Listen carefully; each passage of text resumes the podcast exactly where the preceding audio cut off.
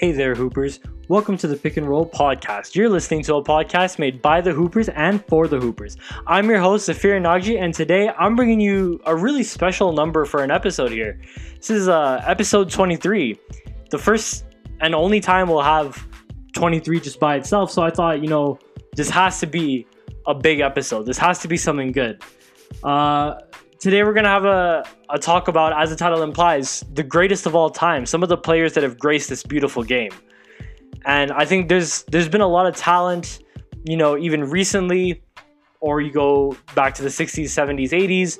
Or if you guys are watching The Last Dance, the nineties, which were, many people would argue, the golden era of basketball. But uh, we'll get into that in a second. Obviously, I have to do the intro here. Uh, hope you're doing all well, safe, washing your hands, socially distancing. Uh, things kind of restarting around the world now, uh, as I said in the last episode as well. I'm actually starting work back at my Tim Hortons uh, in a little while. Shout out to everybody in Canada that knows about Tim Hortons. And everybody outside of Canada, if you know about Tim Hortons, you know how good it is, how blessed it is. Uh, but I'm going to be starting work there again soon, so a lot of stuff going on, but... You know, when I look at this this list of, of all-time great players, I look at all the posts that we put up on Instagram to, to review some of the film of the greats. You, if you guys want to do the same, you know, we're on Instagram at P N R Podcast. We're posting every single day, stuff on the stories, stuff on the posts. Uh, this week, it's I, I admit, the posting hasn't been great this week, but we've been uploading some fire content on there regardless. Uh, now, to the episode topic, of course... Mike, Kobe, Braun, Kareem, these are the guys that we talk about when we say greatest of all time. You know, Kareem, six rings, six M V Ps, most points all time, and the most unstoppable shot in N B A history. Or Michael Jordan, six rings, no finals losses, you know, defensive player of the year, M V P, all, all the things that you need there. Um, there's, there's a lot of greats to look at for this, but... What I find difficult is putting them into a top ten list, the traditional ranking list. Numerically, I don't think that it's actually possible to classify these guys like that. I think they're they're much more special, and that each of them brought kind of a their own dimension, their own element to the game. And I think furthermore, like, the rules have changed so much. You know, you look going back to the eighties and nineties, the physicality of the game compared to now, or the introduction of the three-point shot, the shot clock era. You know, so many rule changes have happened that it's kind of hard to objectively examine so many of the different greats. So I thought, you know, why don't we just go through four tiers of the greatest of all time? You know, none of these are disrespects to any of the players in their respective tiers. You know, if I put a, a player that you feel like should be in tier one and I have him in tier two, it's no disrespect to that player because I really appreciate the greatness in the league as well. But I want you guys to D M us what you think. If you disagree with us, if you think we were absolutely wrong, hit us up at P N R Podcast. But without further ado, let's get into this. So here's the format that I'm going with here. So I've got twenty-three total players because it's episode twenty-three. Um, I'm going to evaluate their individual accolades, so that's M V Ps, regular season awards, finals M V Ps, you know, box score stats, et cetera. We'll do some statistical analysis, like per one hundred possession-based comparisons, as you guys know from the last episode. And, of course, true shooting percentage as a as an overall shooting metric, just because it's a little bit more harmonized for all the different kinds of attacks in basketball. Uh, of course, I'm using Basketball Reference and stats dot N B A dot com for all of this. As well, I'm going to factor in some of the team success. So obviously, you know, winning championships, having a dynasty, back-to-backs, you know, changing the game, impact on the game, all of that kind of stuff. You know, that factors in heavily because basketball at the end of the day is a team sport. There have been great individual players that haven't done well with their teams, and as a result, they're looked down upon. You know, a lot of great scorers, you think of, let's say, Michael Adams, great scorer, but we don't talk about him nowadays because he never had any real team success. So, and last, of course, I want to make an emphasis on the impact on the actual game. You know, we've seen Michael Jordan, Steph Curry, LeBron each change the game in their own unique ways. LeBron emphasizing player mobility and the ability for a player to choose their own their own destiny, make their own path. Steph Curry changing the league so that people could shoot more threes. Dirk Nowitzki, even, let's say, changing the league so that big men didn't have to be down low anymore. A seven-footer could hang around thirty feet from the basket excuse me, and shoot the ball exceptionally well. And by the way, he did. And he is on this tier list, and so are all the other guys that I mentioned before here. So let's go into this. Let's get into this with tier four. So the most honorable of mentions is what I'm going to call tier four. What I mean by that is this. These guys were important players to watch and a fundamental, important part of basketball history. one hundred percent, I won't disagree with that. They never won a championship, some of them. Uh, so the team success maybe not be there. Or, you know, in the case of some of them, they just ran into really great competition. And while they were great, they just didn't rise to the occasion that they needed to. So, again, no disrespect. These guys represent the pinnacle of basketball excellence in their own way. But it's just that I can't rank them above, you know, tier three, tier two, and tier one, which are all amazing players. So tier four, let's start with Carmelo Anthony. Now, Melo, of course, you guys know how much we love Melo. Uh, future Hall of Famer, the last superstar that the Knicks had, and just an all-around amazing player. And yes, I said the last superstar that the Knicks had. Kristaps isn't a superstar just yet. And he wasn't a superstar with the Knicks, that's for sure. Now, will the Knicks get another future superstar as great as Melo? Well, that's unlikely. But, you know, looking at Melo's stats, when he was with the Knicks, thirty-seven minutes a game, twenty-nine points, seven rebounds, two point six assists in the twenty twelve thirteen season. That was his best season with them. And his best season for his career, really. He, like, his role jumps up to a thirty-five point six percent usage percentage, and he's shooting fifty-six percent on true shooting. Now, I know that's a lot of numbers to, to take in there, but what that means is, he was extremely efficient with the basketball, even when his role had to increase. Something that we don't see with, with players very often. Only the greats can really take on a higher load and still manage to maintain efficiency. And what did it lead to? Well, the Knicks were amazing that year. Melo was propelling them to huge win streaks, including thirty-one straight twenty-point games in January. thirty points per game on fifty-seven percent true shooting percentage, mind you. Six straight thirty-five point games in April, forty points, ten rebounds, six assists a game on sixty-five percent true shooting percentage. And that was a twelve game win streak right there in April. And furthermore, like, I'm looking further down on these notes that I have here, fifty-four percent true shooting percentage, thirty percent usage percentage while he was uh, while he was on those win streaks. Per one hundred possessions, this guy was averaging forty-one points, ten rebounds, and four assists during the twenty twelve thirteen season. Now, you guys know that I like per one hundred because it allows me to compare different eras, different players, different play styles in the same number of average possessions. But I think Melo's impact goes further than the N B A. You look at his college championship with Syracuse. That's not an easy thing to do in front of so many people for March Madness, as we talked about with uh, Kevin Durant when me and Safwan did that our episode. You could uh, go look back on that one as well. Uh, Winning in college is not easy, especially in March when everyone's watching you and the pressure's on you. So shout out to Melo for doing that, but shout out to Melo for being the most accomplished U S A basketball player of all time. Because he was the first to win three gold medals, and he's played in four different Olympics. Now, he played alongside guys like Kobe Bryant, LeBron James, James Harden, Russell Westbrook, Kevin Durant, uh, Richard Jefferson, just to name a few. And Melo shined. Melo more than shined. You know, he he had big performances against Spain, big performances against, you know, the the game against Nigeria when U S A breaks the points record all time. Like, this is, Melo was an integral part of that team. He went from the kind of person to be just on the team and scoring and being an individual force to then becoming a leader, becoming the guy that trained the young guys, the vet for the team. And now he's doing that with Portland as well. He's averaging like fifteen points a game, which is not bad for a guy that was drafted in two thousand three. That's seventeen years ago. And to just to think, like, this guy was a true adversary for Kobe in the playoffs. You know, we remember the Nuggets-Lakers series as being fiercely fought. Melo was the guy leading that team. Melo was the guy that took the Knicks as far as they'd gone in the playoffs in Lord knows how long. So he's special. He belongs on tier four. The only reason I don't have him higher is, well, you know what? Like, he demanded money over basketball winning when he decided to go to the Knicks over going to the Heat to play with uh, Wade and LeBron. On top of that, like, he was nearly blackballed, sure, but you know, if Melo had maybe crafted himself a better image, he had been a better leader, it would have been a different thing. But again, that's not what we should have expected of him. He was a natural born scorer. That was his, that was his true calling.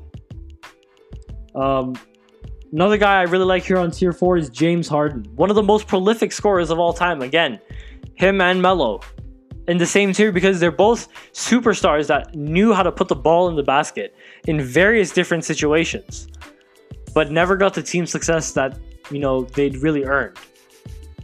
And, you know, looking at James Harden's stats for a career, it's crazy to see his progression. Like, overall, he's averaging thirty-four minutes a game, twenty-five points, five rebounds, six assists. So he's he's got starter level minutes, but his stats don't look like they're crazy numbers because, of course, he was the sixth man in O K C. This season, however, thirty-four points, six rebounds, seven assists. So Harden has has peaked at an unbelievable level. And when we look back just a few years, his best season, twenty eighteen nineteen, just last year, actually, excuse me, thirty-six points, six and a half rebounds, seven and a half assists on sixty-two percent true shooting percentage. By the way, Harden hasn't averaged less than twenty-five a game since the twenty eleven twelve season, when he came off the bench for O K C, averaging seventeen. So he's he's been doing this for a long time now. And I got to put respect on his name, and I wanted to put him in tier three, but, you know, as you'll see, like, the guys that come in tier three, you can't put Harden up there. There's just, there's so much all-time legacy up there. But let's just shout out some of James Harden's accomplishments. He's the only N B A player to have a forty-point triple-double in less than thirty minutes, score thirty on every team in the same season, have a fifty fifteen fifteen assist, or sorry, fifty fifteen fifteen stat line, fifty-one twelve five steal stat line, be responsible for ninety or more points with points and assists combined. The only other person to do that is Wilt, but he only did it once in his hundred-point performance. Harden has two of those. And Harden's also the only N B A player ever to make two hundred threes and seven hundred free throws in a season, which he's done twice. So these are these are some all-time level achievemements. Like, I, I, I can't even say too much on this. You know what I mean? Like, he's the only person with a sixty-point triple-double as well. sixty points, ten rebounds, eleven assists on seventy-nine percent true shooting. The second highest scorer in that game had twelve points. And uh, per one hundred possessions, his best season was forty-eight ten and nine, which is absolutely ridiculous. That was last season. So shout out to James Harden. And uh, the guy I really want to talk about here, and I'll mention some other guys that made this list as well, Allen Iverson. Now, Iverson's a really special player to me because when I was growing up playing basketball, I knew that I was around the same height as Iverson. So I watched Iverson highlights all the time thinking that, man, if he could make the N B A, I could make the N B A. And I think every kid that's watched basketball wants to make the N B A at some point or another in their lives. And so for me, Iverson's the best small point guard of all time. Now, I know Curry is six three on a good day, I guess, I'd say maybe. And Magic Johnson is is huge.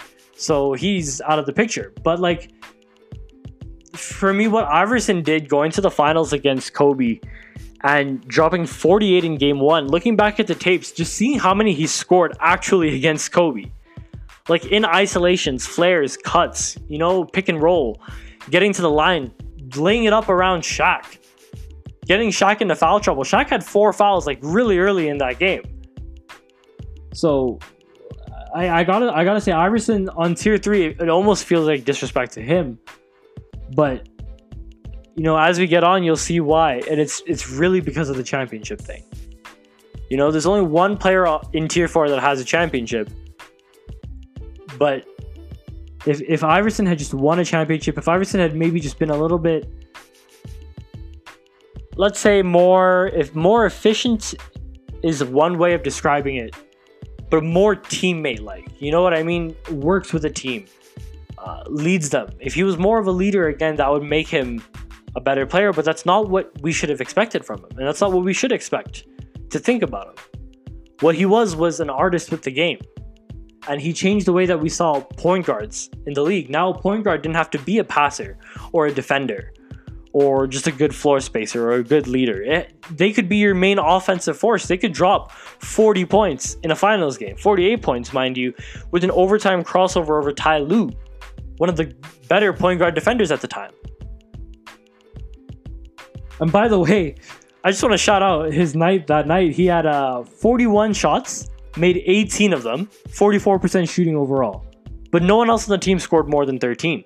So you can tell that Iverson not only was the reason that his team won, he wanted to be the reason his team won. He had that competitive spirit in him, which I can totally empathize with. That, that competitiveness is what drives a great basketball player to be great. So it drove Mike to win six. It's what drove LeBron to make eight straight finals. It's a desire to be better, to be great, to win. And Iverson nearly did. Uh, just shout out also to his best season per one hundred possessions, thirty-four points, five rebounds, and eight assists on fifty-two percent true shooting percentage. That was in the two thousand to two thousand one season. So shout out to Allen Iverson, man. M V P, Hall of Famer, four-time scoring champ, and my favorite Sixer of all time. And uh, some of the other guys that made this list, Chris Paul, the point guard, of course, one of the greatest point guards of all time. Again, never won a championship, some injury risks, and, you know, the things that have been said about him as a teammate with him wanting assists and wanting to control things. Sure, it, it kind of factors into that. Charles Barkley, the round mound rebound, of course.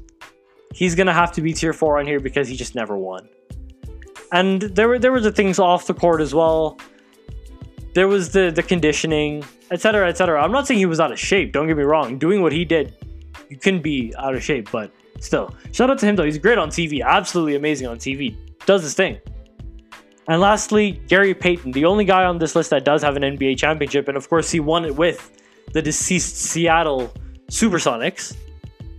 By the way, he was Michael Jordan's best individual defender, as we revealed on a previous episode, the Kevin Durant episode. I've referenced that twice now. You guys should, I guess you guys should really go check that out.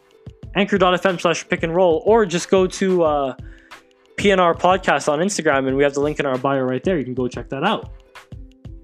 But that's going to wrap it up for tier four. Let's move on to tier three. And I like to call this the difference between the greatest and the best. So all these guys are greats. But when we talk about greatest, it becomes a different conversation. Greatest entails team success. Greatest entails winning championships. Greatest entails changing the game. But you can be great and not be the greatest. You could be great and just be one of the best players to ever grace the game. And that's what a lot of these guys are. They showed us different elements of the game that we never really imagined. They altered the game in some way or another. They were part of a championship team that we'll remember. But they just, they didn't crack the the upper echelon that is tier two, and of course that is tier one, the Mount Rushmore. Excuse me for that voice crack. Holy Jesus. But what isn't cracked is the logic in this list, so let's get into that. Tier three. Let's start with Dirk Nowitzki, the big man that changed what all big men want to do nowadays. So it's not even what they do, it's what they want to do. You know, the greatest shooting big man of all time. I'd argue the greatest international player of all time, apart from Hakeem Olajuwon. um, M V P, Finals M V P, one-time N B A champion, twenty eleven against the, the Miami Heat. By the way, that same season, he averaged twenty-three points, seven rebounds, three assists on sixty-one percent true shooting percentage with a healthy volume of threes, excuse me. And uh, in game four of that Finals, Dirk Nowitzki, with a one hundred one degree fever, put up twenty-one points and eleven rebounds. He was hacking, coughing, sniffling, sneezing after the game, but he wouldn't let his team lose. And they completed a, a comeback after being down from two one to the Heatles to win that championship. By the way, in that playoffs, they also beat the Brandon Roy, LaMarcus Aldridge Trailblazers in the first round. The O K three, just a year before they make the Finals, and Kobe's Lakers just a year after they won back-to-back championships. So they effectively stopped Kobe's Lakers from getting to a three-peat again. And they stopped Brandon Roy, LaMarcus Aldridge from making any impact at that point. And they stopped the O K three for one more year. They delayed that greatness. So shout out to Dirk Nowitzki over there, man. Tier three is a, a great place to be. Great place to be. Of course, Scottie Pippen also belongs on this list. Now, Scottie, of course, has has done more than than I can say in a, in a short podcast. Like, he's one of the greatest small forwards of all time, one of the greatest players of all time, top fifty all time for sure. And six rings tells you everything you need to know. guarding Magic Johnson in the finals tells you everything you need to know. You know, I'd say the greatest defensive player of all time, probably between him and Hakeem. He's probably the best non-big defensive player of all time. The greatest Robin to the greatest Batman of all time. You know, the best defensive wing. Six N B A championships, Hall of Fame, sixteen points, six rebounds, five assists for a career, fifty-four percent true shooting percentage, didn't shoot you out of games, and was a great team player until, you know, the, the whole contract thing. seventeen year, or seven years, sixteen million dollars. You know, all of that, uh, all of that fiasco. Uh, now, Scottie also, by the way, had some, like, serious statistical seasons. I mean, you look at ninety-three ninety-four, despite being the second option to Michael Jordan, twenty-two points, nine rebounds, five assists on fifty-four percent true shooting percentage. That tells you he's doing a lot. But when we expand it to per one hundred, let's say he he did have one hundred possessions to do what he did. And now it goes up to thirty points, twelve rebounds, and seven point six assists. Those are superstar numbers. Legitimate superstar numbers. All-time numbers. And when we look at that uh, finals that I mentioned earlier between the Bulls and the Lakers, of course, that was iconic. That was the Bulls' first of six.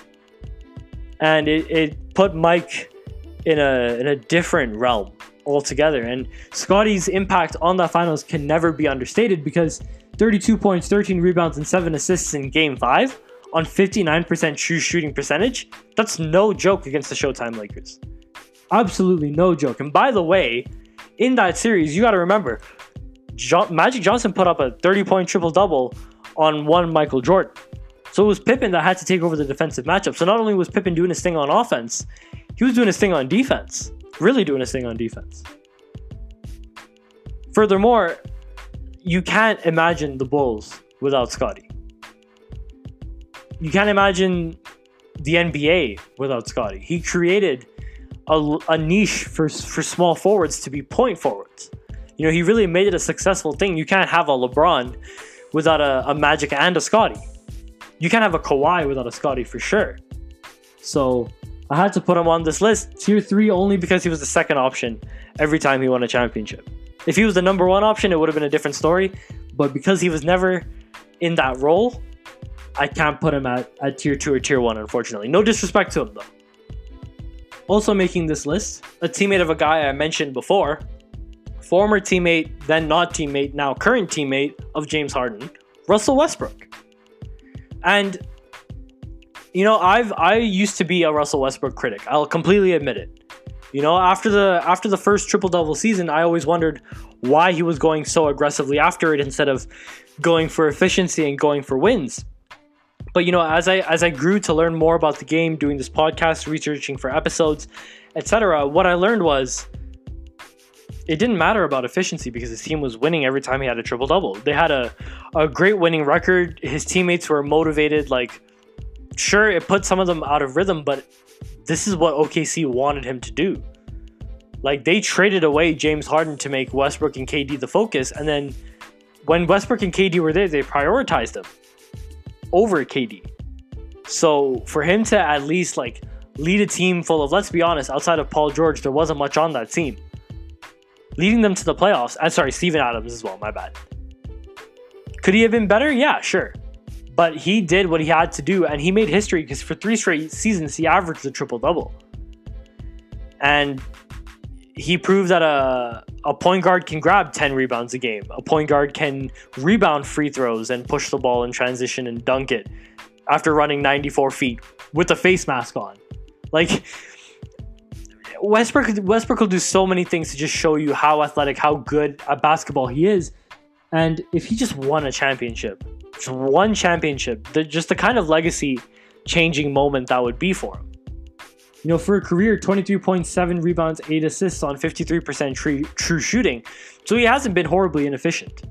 You know, fifty-three percent true shooting is fairly good. Uh, and I've mentioned best seasons in a couple of these, but for this one, I want to say, let's talk about it, just all three of those triple-double seasons. He only missed twelve games, twelve games, excuse me, in that three-year run. So only twelve games missed in a two hundred forty-six game span. For just regular season, not including playoffs. twenty-seven points, ten rebounds, ten assists during that time on his career level true shooting efficiency. Per one hundred possessions, that was thirty-six points, fourteen rebounds, and fourteen assists. So I bet you thought, oh, he was wasting possessions. He was wasting, wasting, wasting. They actually had to keep the offense a little bit slowed down, which you could argue was counterintuitive to what Westbrook was playing. Could you imagine if Westbrook just had like one hundred possessions to run up and down the court as fast as he could? The, the kind of plays that he would make, the kind of wins his team might be able to get. I mean, we've seen what he's done to the Houston Rockets offense, bringing their pace up. It's like, I, I, I'm I'm a big Westbrook fan now. I'm a, I'm a changed man with my opinion on him for sure. Especially like, you know, looking back at, on some of his most special games, like the game against Denver where he seals his triple-double the first year. fifty points, sixteen rebounds, ten assists, the game-winning three-pointer. Like, uh, shout out to Westbrook, man. Tier three for sure. Absolutely. And of course, some of the other guys that made this tier, I got Isiah Thomas, Detroit Pistons, you know, should have made the U S A team, I'll, I'll say. Uh, but, you know, one of Jordan's greatest adversaries, a great point guard on both ends of the floor, and one of the greatest point guards of all time. Underrated by so many people. A lot of people forget about him, but Isiah for sure. Kevin Garnett, you know, one of the greatest power forwards of all time. Only one championship to his name, no M V Ps, but again, great player all time. And I'm going to put these two guys together here, Karl Malone and John Stockton. If it wasn't for Jordan and some other unfortunate circumstances, they might have been champions, but one thing's for sure. They ran the greatest pick and roll of all time. And so I had to Had to give them a shout out there. The greatest pick and roll duo was, after all, Stockton and Malone. So there you go, tier four and tier three. Uh, let's take a break for the half here, and when we come back, we'll talk about tier two and tier one. The the really exciting members, I think we can all agree on that. So uh, we'll see you there, Hoopers.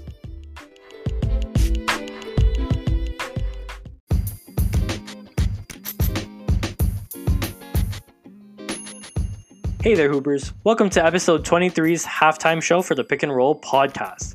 Today, as usual, you know, we mentioned our sponsors on a lot of previous ones. We're going to mention them here again this time because, you know, I've been going through B-Ball Empire's merch list, and not going to lie, like I'm I'm getting my eyes caught on some stuff. So if you haven't heard about it, we have a sponsorship deal with uh, B-Ball Empire. Now, B-Ball Empire is a basketball, apparel, clothing, accessories company.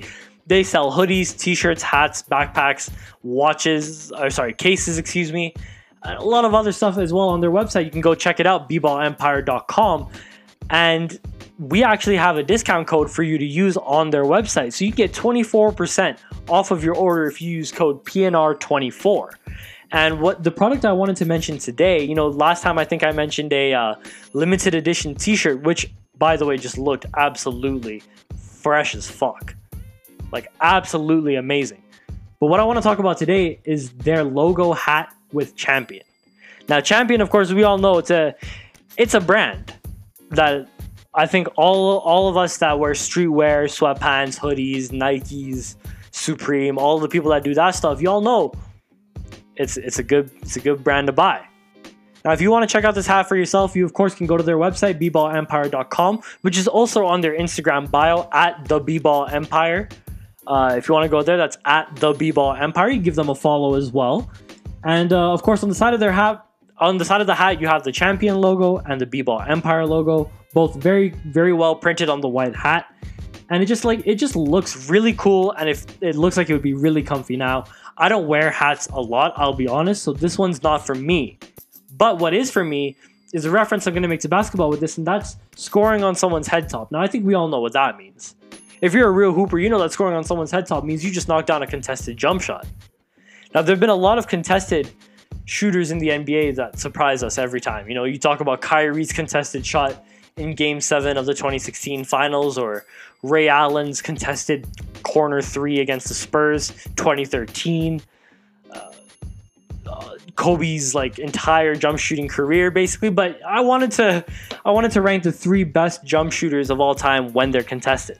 The guys that, I guess you could say, they have dead eye as a badge in every single spot on the court. Those of us that play two K know what I'm talking about. So, the top three contested jump shooters of all time. Number three, J R. Smith. Now, we all know J R. Hennyboy Smith only knocks down contested jump shooters. So he had to make this list, of course. Not just for the meme, but because J R chose to take contested shots and only made them. Only made contested. Couldn't make an open shot to save his life. Um, number two, I'm going to put Jordan. Now, you, you might have thought Jordan would be number one on this list now that you heard that name, but of course, Jordan was really great at creating separation on his shots a lot of the time. He didn't have to take a lot of contested ones because he could elevate over his opponent, or he could step back. He had the athleticism to go around. Jordan didn't have to take too many of them, but of course, when he did, they were hard to stop, especially the signature turnaround. But of course, we're talking about a contested jump shooter. We got to go to Kobe Bean Bryant, because we know that when things got rough and it became a, a nip and tuck game, you wanted the ball in Kobe's hands. You didn't care if they were going to double or triple him. You know that he could make that shot. And he struck fear into all of his defenders by doing that. And so the, the best head top shooter of all time, Kobe Bryant. And if you want a uh, something to put on top of your head so you can get more head top scores yourself, go to b ball empire dot com. Check out this hat. Check out the rest of their stuff. They got ultra soft hoodies, a bunch of other good shit. b ball empire dot com or at the B-Ball Empire on Instagram. Now, of course, our other sponsor is Drip Detailing. Now, the thing I wanted to spotlight about them today, because, you know, I've talked about them a lot in previous episodes as well, is their ceramic coating. Now, of course, I'm looking at getting a car soon. I want, you know, I want it to, to be clean. I want it to not get scratched by dirt and grime and hail and all of those things. What do I want to do? You know, it's springtime in Calgary and the, the weather is going to get really bad. I think we all agree on that. Well, you can get Ceramic Pro coating at Drip Detailing, Ceramic nine H to be specific. And it has hydrophobic properties that when they coat your paint, the liquids will just roll right off. Like, literally, it won't stay on there. They won't be, you know, those streak marks and everything, especially if you have a car that has like a, a matte paint job, let's say, or just a really expensive paint job, or just you want to keep it looking at its peak, at its prime. This is kind of a necessity, if you ask me. I mean, think of it like this. If I make it a basketball metaphor, think of it like this. If Muggsy Bogues went for a left-handed layup on Hakeem Olajuwon right under the rim, who's going to win that battle? I think we'd all take Hakeem, right? Well, Hakeem's Hakeem's the ceramic coating. And Muggsy is all the dirt, grime, and everything else that would normally scratch or ruin your paintwork. And furthermore, you actually save money by doing this, because I know it's I know some people are going to go look at the prices and say, well, that's a, a big investment to make. Well, you'll actually save one thousand dollars a year just on waxing alone, on average, just by doing this process. And if you if you doubt my math, you can go actually on drip detailing dot c a and check it out for yourself. They actually have the calculation laid out there. So just by doing this, like, you're you're saving that much money. You can also save twenty-four dollars off any package you get from them just by telling them you listen to this podcast. Say you're a real hooper that you listen to the P N R podcast, and the... Uh, The detailing package is twenty-four dollars off just for you. Now, of course, this is like a defensive force for your car, so I thought, let's do the first team all defense from where the season has left off. You know, where we're at right now, the best defensive players at each position. Starting off with point guard, I got Ben Simmons, six ten, lockdown multiple positions, point guard even through centers. You know, t- terrific defensive player, underrated in the league just because of that uh, that flawed jump shot. Of course, the lack of uh, desire to take a jump shot, but Ben Simmons definitely the greatest, or the best, sorry, defensive point guard in the league right now.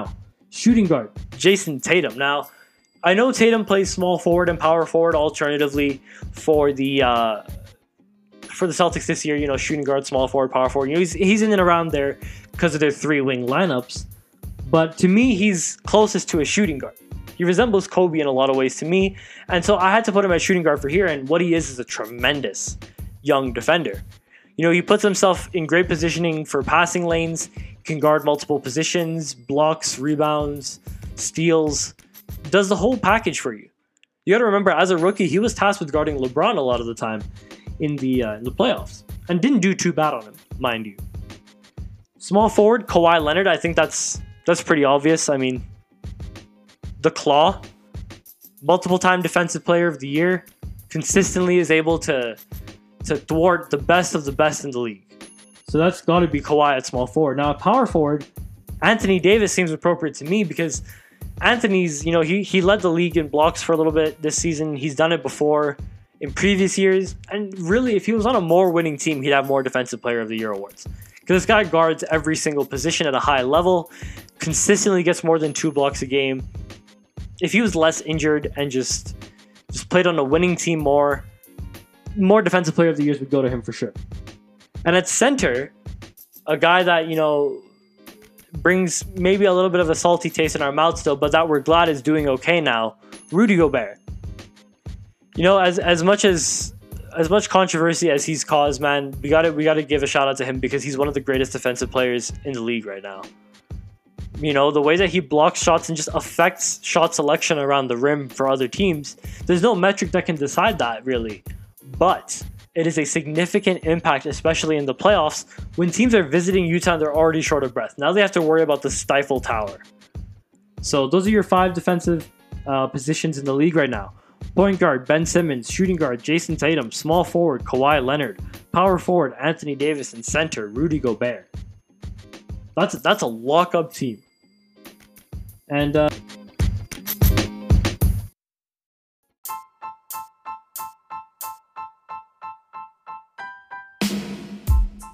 Uh, that's going to wrap it up for the halftime show here. When we get back, we're going to do Tier two and Tier one. We'll see you there, Hoopers.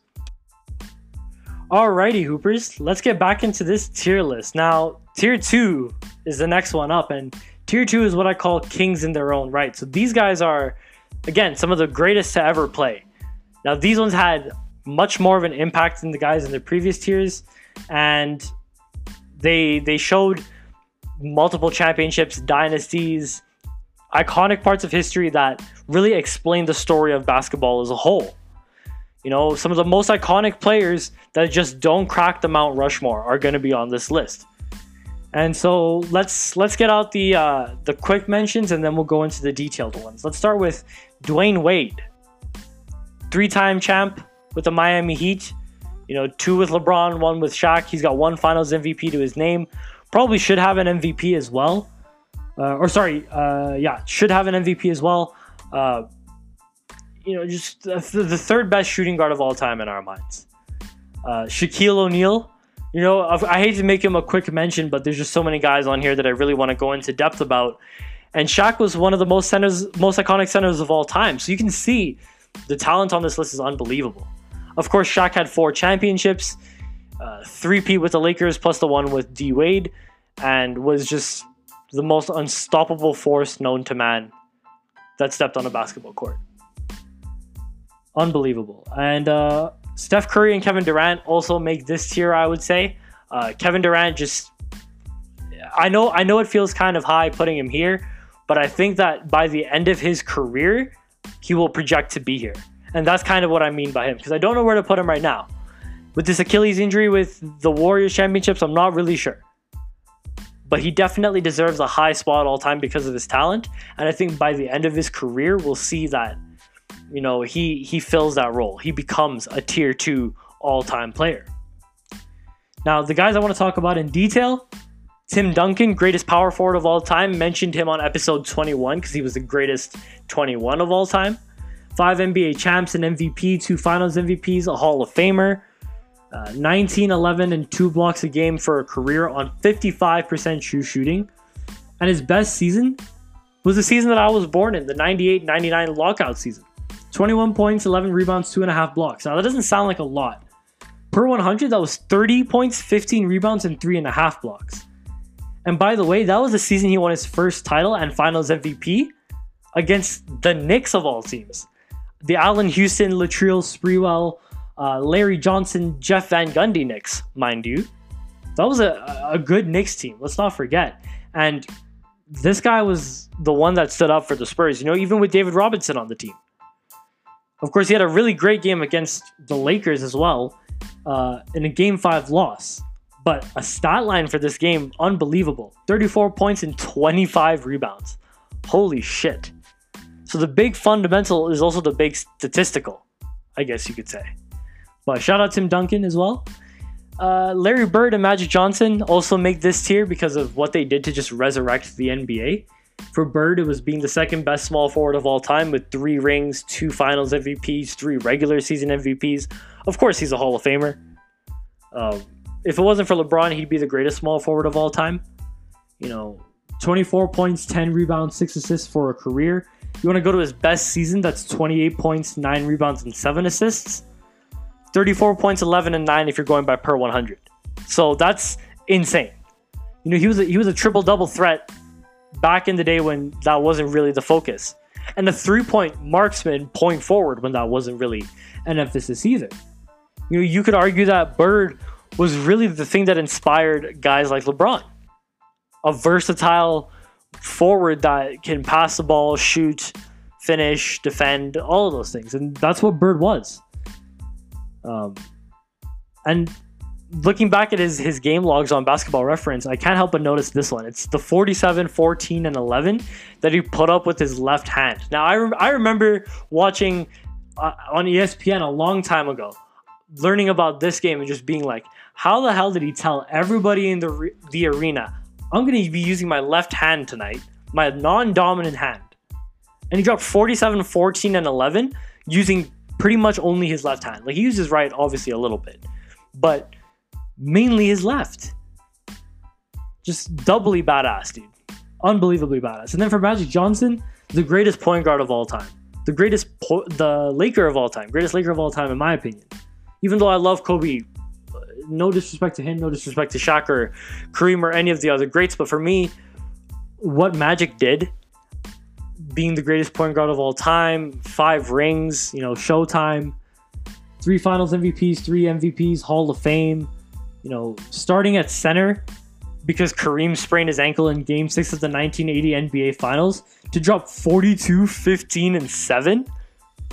Like, he forced Michael Jordan to have to guard somebody else because he dropped a thirty-point triple-double on him in the uh, finals game one. So, uh, it's it's hard to not keep him on the Mount Rushmore here. But there is there's some players that I, I really believe are, are greater all time and maybe just mean more to my heart. And it's going to sound confusing because, you know, I, I bet you guys already know one of the players that's going to be in tier one based on how I'm talking here. That I say that he's not my he's not my greatest Laker ever. Look, he's a great player all time. I just have to give Magic respect for what he did for the Lakers. He's the greatest one. The one that's in tier one, which is coming up soon, that's my favorite one. Now, last on this list to talk about, in particular, the best for last, in my opinion, of this list, Hakeem Olajuwon. Now, you might be thinking, well, Tim Duncan, Bird, and Johnson are, are more accomplished than Olajuwon in terms of championships. How can you say Hakeem's the best? Well, he's the all-time leader in blocks. He was the one force that could really stop Shaq. He gave Jordan problems. And to this day, you know, I can't think of a better two-way center than him. Like, what Hakeem was doing in the nineties to to everyone else in the league was unbelievable. Like, keep, keep this in mind, okay? Jordan was the number two pick, and Hakeem was the number one pick. You never hear anyone in Houston saying, I wish you drafted that Michael Jordan kid instead of Hakeem. You never hear it because Hakeem was amazing. He won back-to-back championships. He was, again, the greatest defensive center of all time, the greatest two-way center, in my opinion. Uh, Two N B A championships, like I said, two defensive players of the year, an M V P, two finals M V Ps, twenty-two points, eleven rebounds, and three blocks for a career. Like, during an era of basketball where there were, like, so many good big men and good perimeter players like Michael Jordan.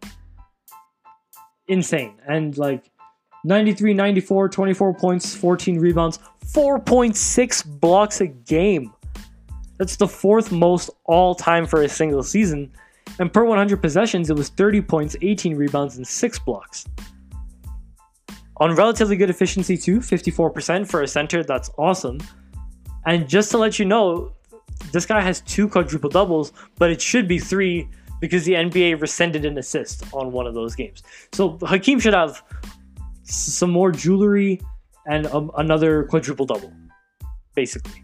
But shout out to him, my favorite center of all time. Now, tier one. Like I said, this is the Mount Rushmore. Now, this one, I have no notes prepared for this. Now, I'm not posting it, obviously, so you guys might think, oh, there's no way to fact check it.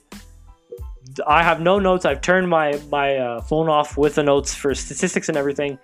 This is just off of what I remember about those players, and that's because I think Mount Rushmore is more subjective than any of the other tiers. I think at this point, you have to split hairs between who, like, what you really think were the great elements of basketball. Is it about being the best one-on-one player? Is it about having the most versatility? Is it about being the most athletic, et cetera? Is it a combination of championships? Whatever it is. And for me, it's about the guys that, number one, impacted the game as much as anybody else, more than anybody else, excuse me, uh, were able to have a significant statistical impact both in their era and compared to other eras. And as well, they should have the jewelry, the team success, and the reputation to back up their reputation. You know what I mean? Like they, they, they should have everything else that should go along with what I see from the eye test. It should match the numbers and the, the overall success in their careers. And so the four guys that I've put here are Kareem Abdul-Jabbar, leading scorer all time, six championships, six M V Ps, like I said earlier. Just the greatest offensive center of all time. And I, I do believe LeBron will eventually pass him in points, but to get as high in points as he did, I think he's at like thirty-eight or thirty-nine thousand points, somewhere around there. Like, that's just fucking crazy. And to do it for twenty years like he did, and to be as unstoppable as he was late in his career with that skyhook. Like, you got to remember, the N C double A banned dunking because Kareem was doing it too often. So Kareem then created the skyhook, the most unstoppable shot ever. Still hasn't been blocked, to my knowledge. Other members on this list, we have Kobe Bryant, five championships, uh, single M V P, although he probably should have more, two finals M V Ps, uh, played with Shaq, you know, one of the, the greatest shooting guards of all time. Some people say the greatest of all time, and I don't argue with that. Um, I, I don't argue with any of the guys on this list as the greatest of all time, to be completely honest. He's one of the most iconic players of all time, and it was more than heartbreaking to lose him in January. Like, it's it's painful for sure, but he was a legend that graced this game and really showed that basketball could be an art form, and that that art form could also win rings. Footwork on the block, three-point shooting, fundamentals, free throw shooting, you know, battling through injuries, saying, fuck you, coach, I'm going to play forty-six minutes a game, tear my Achilles, and make two free throws in the clutch moments of that game. Like, that's Kobe for you. And th- that's the reason why he belongs on this list. Also with LeBron James. LeBron, three and six in the N B A Finals, say what you want. Getting to eight straight is never easy. Going up against multiple dynasties. You know, you talk about the Spurs dynasty numerous times. The... Um, The Celtics dynasty in the Eastern Conference. You even look at his run against great all-time teams like the O K three, and you look at his face-off when he was young in Cleveland. Like, you just look at all of these playoff series that LeBron has been in, and you can't tell me that he's underperformed consistently. Sure, the Maverick series happened, I'll give you that. And did his last series against Boston with Cleveland end very well the first time? Absolutely not. But to say that LeBron is not clutch and doesn't perform in the playoffs, Skip Bayless, I'm looking directly at you. Rob Parker, I'm looking directly at you. It's just, it's not fair to him. It's not fair to what he's accomplished as an all-time player. You look at some of the greatest, most iconic games that he's had, you know, the forty-five and fifteen and five against Boston when he was still in search of his first title. The triple-double he put up against Golden State in twenty sixteen to seal his third championship and the first champ for uh, Cleveland in fifty-two years. So you can tell I'm not going off my notes because I'm kind of just having to go on these tangents like that to remember things. But these are all very important things to remember about LeBron, Kobe, and Kareem. But of course, to save it for last, the guys that have watched The Last Dance, the guys and gals that have watched The Last Dance, Michael Jordan has to be in tier one. There's no other place he can be. Six rings, the Jordan sneaker brand, of course. You know, his basketball ownership cannot be uh, uh, complimented, let's say. Like, I mean, he drafted Kemba Walker, okay. Uh, but what he's done as a player is what matters here, and what he's done as a player has just absolutely changed the game. I mean, really showed that a perimeter player could lead the league in scoring and win a championship in the same year, could be the M V P, scoring champ, defensive player of the year, and N B A champ all in the same year if you wanted to be. So that's that's what he brought to the table, and that's why he's got to be in tier one here. Now, I know you guys are all going to ask, you know, don't don't do this roundabout shit. Just tell us who's who's the greatest of all time in your opinion. And I've I've said, I think I said it on episode eight, the Kobe episode, that uh, we will abstain from making a real greatest of all time conversation. And the reason why is because, of course, in losing Kobe, what we realized was that we forget a lot of the great moments that these players have had. You know, even just looking back at this, you remember, oh, Kobe had that game against that team in that round of the playoffs, or LeBron had this game, Kareem had that game, Jordan had that game. And what we realize is that in trying to encompass their entire career as a whole and compare them relatively to decide who is better, we forget the minute details that made them special to us in the first place. Kobe was special to me because he used the mid-range to just dominate teams all night long. And when things really came down to it, he was never afraid of taking the last shot, even if he missed it. And he obviously he missed quite a few, but he took quite a few. I liked Jordan because Jordan's fadeaway was just unguardable. I like LeBron because of his versatility. I like Kareem because of his unstoppability. Even the guys in the lower tiers, I love Melo because that's where I learned how to do jab steps. So there's there's a big element towards that, and so we will stay away from naming the, the greatest of all time. Now, I like LeBron. If I have to put a gun to my head, I will say it's between LeBron and Jordan. I like the LeBron-Jordan comparison as the greatest of all time, but they're so hard to compare because they're such different players. Even when you go to per one hundred numbers, and I don't have them in front of me, obviously, for them because I'm doing this a cappella off the top of my head, they're, they're eerily similar. You know, Jordan has the more points, but then LeBron's got rebounds, assists, and he's doing his thing with, you know, making long runs in the playoffs more often than Jordan did. But to say that these players are not comparable to each other, that's that's a lie. They are definitely comparable. And if you guys want to tell us what you think, you can D M us at P N R Podcast on Instagram and tell us who you think is the greatest of all time, or give us your own tier lists. Tell us who we missed. Tell us who we uh, who we snubbed, who we put in that rightfully deserved to be there, and say, yes, we did it right. Whatever you want to say to us, D M us at P N R Podcast. But that's going to do it for episode twenty-three. Next week, we have episode twenty-four. Uh, I'm really excited because, of course, that is a very significant number and an episode that I'm going to be doing a lot of research on to bring you a more encompassing history on a very special player of all time. I'm not naming him, but you guys already know who it is by the number of the episode. We'll revisit that topic because we didn't do it properly the first episode, I feel. And I think it deserves a real conversation about who he was and some of the best moments from his career. But uh, thanks so much to everybody for listening to this episode. Again, follow us on Instagram at P N R Podcast, and uh, we'll see you next week, Hoopers.